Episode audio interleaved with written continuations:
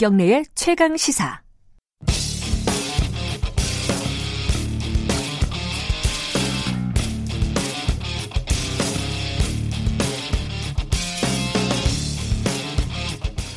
오늘의 창을 통해 보는 역사 이야기 역사 카페 시간입니다. 오늘 1월 8일이죠. 45년 전입니다. 정확하게 45년 전에 박정희 정권이 체제를 유지하기 위해 어, 발동한 게 있습니다. 긴급 조치 그 1호가 오늘 발동이 됐습니다. 1974년 1월 8일. 45년이 지난 지금 음, 당시 유신 체제에서 긴급 조치 관련된 유죄 판결을 내렸던 판사가 있었죠. 양승태 전 대법원장은 어, 사법농단 관련된 수사를 받고 있습니다. 이번 주에 검찰에 출석하는 사상 초유의 일이 벌어졌죠. 아, 45년이 지난 비극의 역사, 긴급 조치에 대해서 오늘 얘기 나눠보도록 하겠습니다. 한국 현대사의 아이콘, 반헌법 행위자 열전 책임 편집인이시기도 한 어, 성공회대 한홍구 교수님 나와 계십니다. 안녕하세요. 음, 예, 안녕하십니까. 새해 복 많이 받으세요. 예, 새해 복 많이 받으십시오. 긴급 조치는 경험을 하신 세대도 있겠지만은 아마 전혀 뭐 모르고 사시는 분들도 지금 있을 예, 거예요. 예. 조금 설명이 필요할 것 같아요. 예. 그 유신 헌법에 처음 들어갔는데요. 예. 유신헌법에만 있었죠. 예. 그 53조 1항에 보면 대통령은 천재지변 또는 예. 중대한 재정, 경제상의 위기에 처하거나 국가의 안전보장 또는 공공의 안녕질서가 중대한 위협을 받거나 받을 우려가 있어 신속한 조치를 할 필요가 있다고 판단할 때에는 내정, 외교, 국방, 음. 경제, 재정, 사법 등 국정 전반에 걸쳐 필요한 긴급 조치를 할수 있다. 이렇게 규정이 이게 되어 이제. 유신헌법 53조라는 거죠. 예, 예. 그리고 사실상 대통령이 국정 전반을 마음대로 할 수 있게 규정을 한 거네요. 그러니까 이거는 이제 완전히 초헌법적인 예. 내용이고요. 예. 그러니까 이 국회의 입법권, 예. 어, 그것도 그 짓밟는 거고 예. 또 사법부에 대해서도 그 침해하는 거라서 아주 그러니까 삼권 분립을 무효화시키는 음. 어, 거죠. 이 긴급 조치는 법률하고 또 동일한 효력을 갖. 예. 그 긴급 조치 1호, 2호, 3호 이런 얘기는 쭉 들어봤어요. 예, 예. 물론 뭐 영화 19, 긴급조치 19라는 영화가 있는데 이거는 가상의 가상의 영화고. 실제로는 9호까지인가요? 예, 예, 그렇습니다. 음, 어떤 내용이 있었습니까? 1호, 2호 뭐. 그러니까 이제 긴급조치 19는 가수가 노래를 부르면 안 된다는 황당한 예, 예, 어, 뭐. 내용인데 네. 뭐 사실은 긴급조치가 그렇게 이어졌으면 거기까지 갈 수도 있었겠다 예. 어, 싶었죠. 예. 그 긴급조치가 1호부터 9호까지 됐는데 네. 실제 중요한 거는 1호, 4호, 9호입니다. 1호, 4호고요. 예, 1호는 그 유신 헌법을 그 부정, 반대, 왜곡 또는 비방하는 일체의 행위를 금하고 네. 헌법의 개정 또는 폐지를 주장, 발의, 제안 또는 청원하는 일체의 행위를 금하고 이걸 어기면은 영장 없이 그 체포, 구속, 압수수색해서 15년 이하의 징역에 처한다는 야, 예, 정말 황당한 내용이었습니다. 끔찍하네요, 이거는. 예. 그리고 그 2호 제가 중학생 네. 때였는데도 지금 영장 없이 체포해서 징역 15년을 처한다는 죄송합니다. 예. 그 얘기를 듣고 이제 깜짝 놀랐었는데 아, 중학교 예. 때 조숙하셨네요. 아 근데 그건 조숙하지 않아도 놀랄 일이죠. 근데 그 석 달 뒤에 나온 그 4호는 사형까지 가능한 아. 어, 민청, 이른바 민청학년 사건이죠. 예. 거기에는 그 이제 이 법을 좀 그 이 문장을 쓰다가 정리를 잘못했다고나 할까요? 예. 그 뒤에 이제 연결이 학생이 정당한 이유 없이 출석 수- 수업 또는 시험을 거부하거나 학교 관계자의 지도 감독하에 정상적인 수업 연구 활동을 제외한 그 학교 내외에서 집회 시위 성, 뭐 등을 할 때 뭐 이러면은 어, 최고 사형까지도 가능하고요. 또 학교도 그 이런 이게 발생한 학교는 폐교 조치도 가능한 걸로 되어 있습니다. 논리적으로만 연결하면 예. 수업에 결석하면 사형당할 수 있었다는 거네요. 그러니까 뭐 우리가 수업을 빼먹는데 뭐 특별한 이유가 있어서 빼먹었겠습니까? 날이 좋아서 빼먹고 날이 흘려서 빼먹고 뭐 이제 그런 건데 아, 그런, 그런 말씀도. 네, 그런 건데 뭐 범 저 문맥상으로 보면 그래요. 이제 실제로 뭐 그렇게까지 집행되지는 않았습니다만 사호가 그랬고 야. 그러니까 2호는 비상군법 회의를 설치할 수 있다는 거였고요. 네. 긴급조치 1호, 2호가 나오니까 비판 여론이 높았거든요. 네. 그랬 더니 일주일쯤 후에 그 긴급조치 3호를 발표하는데 에, 3호는 뭐 내용 자체는 조세 경감으로 이제 그 주민들의 생활에 국민들의 생활에 조금 그 보탬이 된다고 아. 할까 세금을 조금 덜 걷는 건데 예. 이거 하나도 긴급한 거 아니었습니다. 일반 정책으로 음. 발표해도 되는 건데 긴급 조치를 내렸고요. 예. 그다음에 7호는 고려대학교 하나를 대상으로 해서 고대에 휴교 조치를 취하는 거였습니다. 음. 그리고 이제 9호가 유신 하반기를 대표하는 거였는데 예. 그러니까 앞에 내긴 그 모든 긴급 조치를 포괄해서 이걸로 그러니까 4년 반 정도를 이제 버티다가 예. 어, 박정희가 총 맞아 죽으면서 이제 유신 체제가 그 조- 종말을 고하는 것이죠. 그러니까 긴급 조치를 반대하는 걸 금하는 걸 또 긴급 조치로 내리고 참 예, 이- 예. 이런 순환 논법인데 이거. 그게 박정희 시대가 예. 그러니까 전부 18년을 집권하지 않았습니까? 예. 그런데 그 절반 이상이 어, 기- 계엄령 아니면은 어, 위수령 아니면 긴급 조치였고요. 그 긴급조치 1호가 그 74년 1월 달에 발효돼서 79년 10월 유신 그 박정희가 이제 그 죽을 때까지 예. 그, 그 5년 반, 그 거의 6년에 가까운 시, 간 동안 네. 그 긴급조치가 아니었던 시기는 딱 6개월밖에 없어요. 예. 그러니까 이것이 긴급이 아니라 그냥 일상 조치였던 셈이죠. 아, 이름만 긴급 조치였다. 근데 당시에 이제 그 74년 1월 8일 오늘 예, 이제 예. 긴급조치 1호가 발동이 됐을 때 그때 좀 정치적인 상황이 있었을 것 같아요. 예, 배경이 예. 어떻습니까?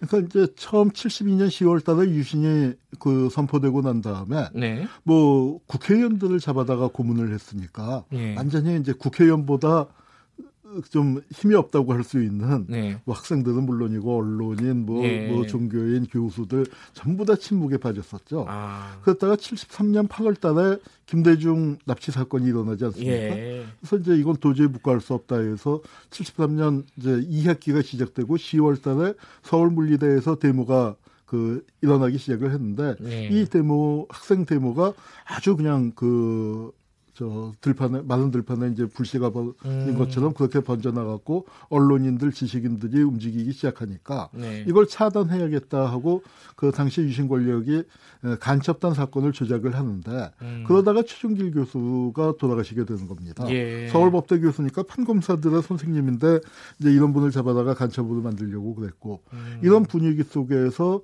제야 인사들이 움직이고 그 유명한 장준하 선생님 계시죠. 예.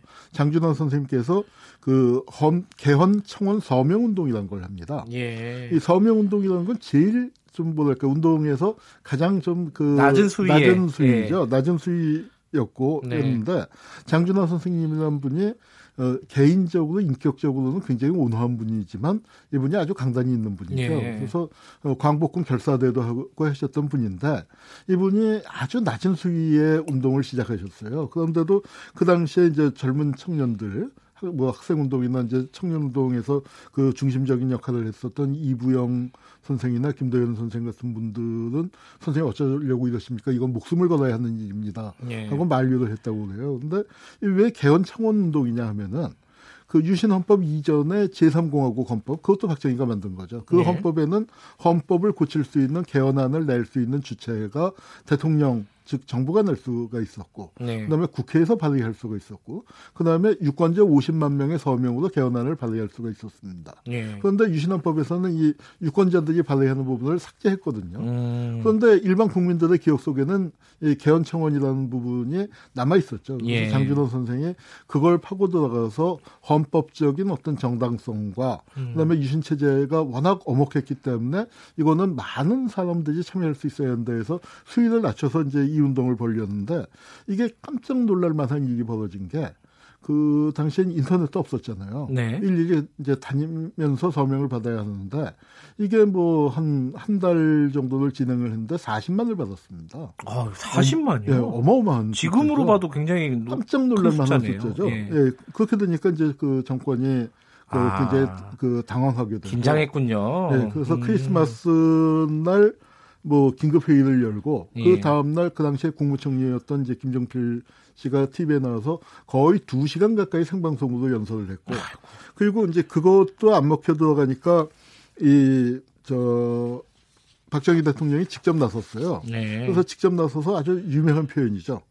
과대망상증에 사로잡힌 일부 몰지각, 몰지각한 인사들의 황당무계한 경거망동. 아. 격렬히 비난해서 그 유신 시대에 이제 그다음부터 그 우리가 농담으로 일부 불식각한 인사 그런 얘기들을 많이 했습니다. 아 이게 이때에서 비롯된 그런 예, 예. 문장이군요. 예, 그래서 이제 그렇게 그 격하게 반응을 했는데도 이게 번져 나가니까 예. 그 긴급 조치를 그 내려서 차단을 한 거죠. 근데 이게 이제 긴급 조치 위반으로 사람들을 이렇게 잡아들일 거 아닙니까? 뭐 예, 예. 경찰이 잡아들이고 군인들이 잡아들이면은 재판으로 넘길 거 아니에요? 예, 예. 그럼 판사들이 이런 황당한 법률을 가지고 판결을 하는 게 사실 판사들 입장에서도 참 뭐랄까요 하기 싫었을 거 정하는 사람들이 좀 있었을 법도 한데 예. 실제로는 어땠나요? 사실 그 유신 체제가 만들어지게 된 중요한 이유 중에 하나가 사법부의 저항 이었습니다. 예. 대법원이 박정희의 뜻과 반대로 네. 그이 그 국가배상법에서 이제 그 배상법을 위헌 판결을 내리고 예. 어, 그렇게 돼서 박정희가 사법부를 손봐야겠다 하고 있을 때 이제 사법파동이 예. 어, 번지고 사법파동에서 결국은 사법부가 사실상 패배한 게 됐습니다. 음. 그래서 무기력한 상태에서 유신이 터지면서 사법부 내에서 사법파동에 앞장섰던 판사들을 그 한 수십 명을 다 제명해서 탈락시켜 버렸죠. 그래서 아. 사법부를 완전히 장악을 했지만 예. 그럼에도 불구하고 판사 저거 못 믿는다 해가 갖고 비상군법 회의를 설치했습니다. 아, 그래서 그래도, 이 재판을 예. 그 1호부터 4호까지는 어, 군사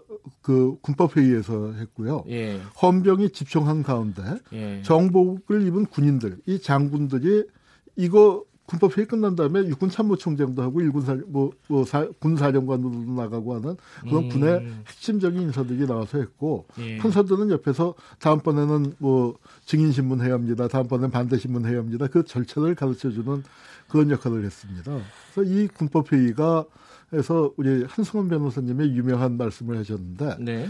어, 고무렵에 이제 그 우리 백화점들에서 실시한 게 정찰제를 실시했어요. 물건 가격을 정해놓는 네, 가격을 정해놓고 깎아주지 않는 거죠. 예. 그러니까 그 이제 그렇게 했는데 아 정찰제는 그저 신세계 백화점, 롯데 백화점이 먼저 한 게 아니고 군법회에서 먼저 나왔다. 아. 이 구형량이 똑같았어요. 사, 형이면은 판결도 사형, 무기면 어, 무기, 징, 징역 20년이면 20년에서 정찰제는 군법회의에서 실시됐다는 아, 유명한 말을 남겼습니다. 이게 참 요즘 말로 우픈 얘기네요. 네, 그렇죠? 그렇습니다. 웃기도 힘든 얘기인데. 그런데 그런 정찰 네. 이제 그렇게 됐고 그러다가 이제 긴급조치 9호부터는 네. 군법회의를 설치하지 않고 일반 판사들에게 판결을 맡겼죠. 그런데 이게 이제 또 그 비극이 뭐냐면은 그 아까 양승태 말씀하셨지만 예. 양승태 대법원장이 그 무렵에 이제 70년대 후반에 초임 판사로 음. 배치가 됐는데 네. 어, 저희가 조사를 해보니까 긴급 조치 만 갖고 판결이 12건이나 되고 양승태 당시 판사가 당시 판사가 예. 그리고 조작 간첩 사건을 6건이나 그 판결을 했어요. 그래서 이제 이게 그 이런 판사들이 이렇게 정권에 그 협력했었던 악법을 그 집행하는데 협력했었던 사람들이 정권에 수능하고 그럼 그 대가로 어, 좋은 자리 보내주고 또 음. 승진시켜주고 할 거 아닙니까? 그래서 이제 엘리트 법권으로 승승장구하게 되는 거죠. 지금의 사법농단 사태가 어, 비롯된 한 어떤 역사적인 국면이네요. 지금 예, 그렇습니다. 요신이. 사법농단이 하루 아침에 벌어진 게 아니고요. 예. 뭐 이렇게 돼서 이제 민주화가 되고 난 다음에 네.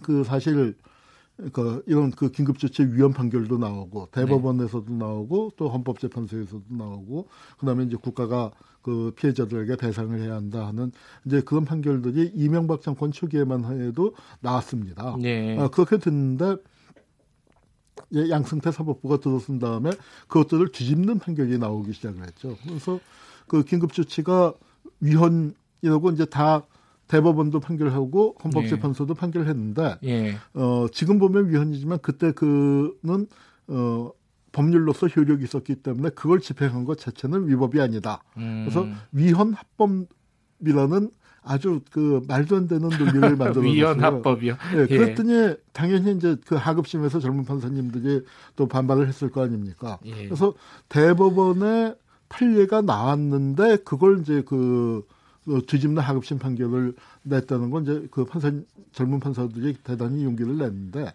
그랬더니 그걸 어떻게 했냐면 그 판사들을 징계하려고 징계 절차를 밟았죠. 네. 그게 이제 지금 사법농단에서 밝혀진 겁니다. 역사라는 게 이렇게 딱 그 순간에 끝나는 게 아니라 계속 남아가지고 남은 사람들 그 네. 뒤에 후세 사람들에게 영향을 주고 이런 모습들을 이 사법농단 사태 그리고 유신 진급조치 이, 이 국면에서 좀 바라볼 수 있겠네요. 예, 그렇습니다. 알겠습니다. 여기까지 듣겠습니다. 고맙습니다. 예, 감사합니다. 성공에 대해 한홍구 교수님이었습니다. KBS 일라디오 김경래 최강 시사 듣고 계신 지금 시각은 8시 45분입니다.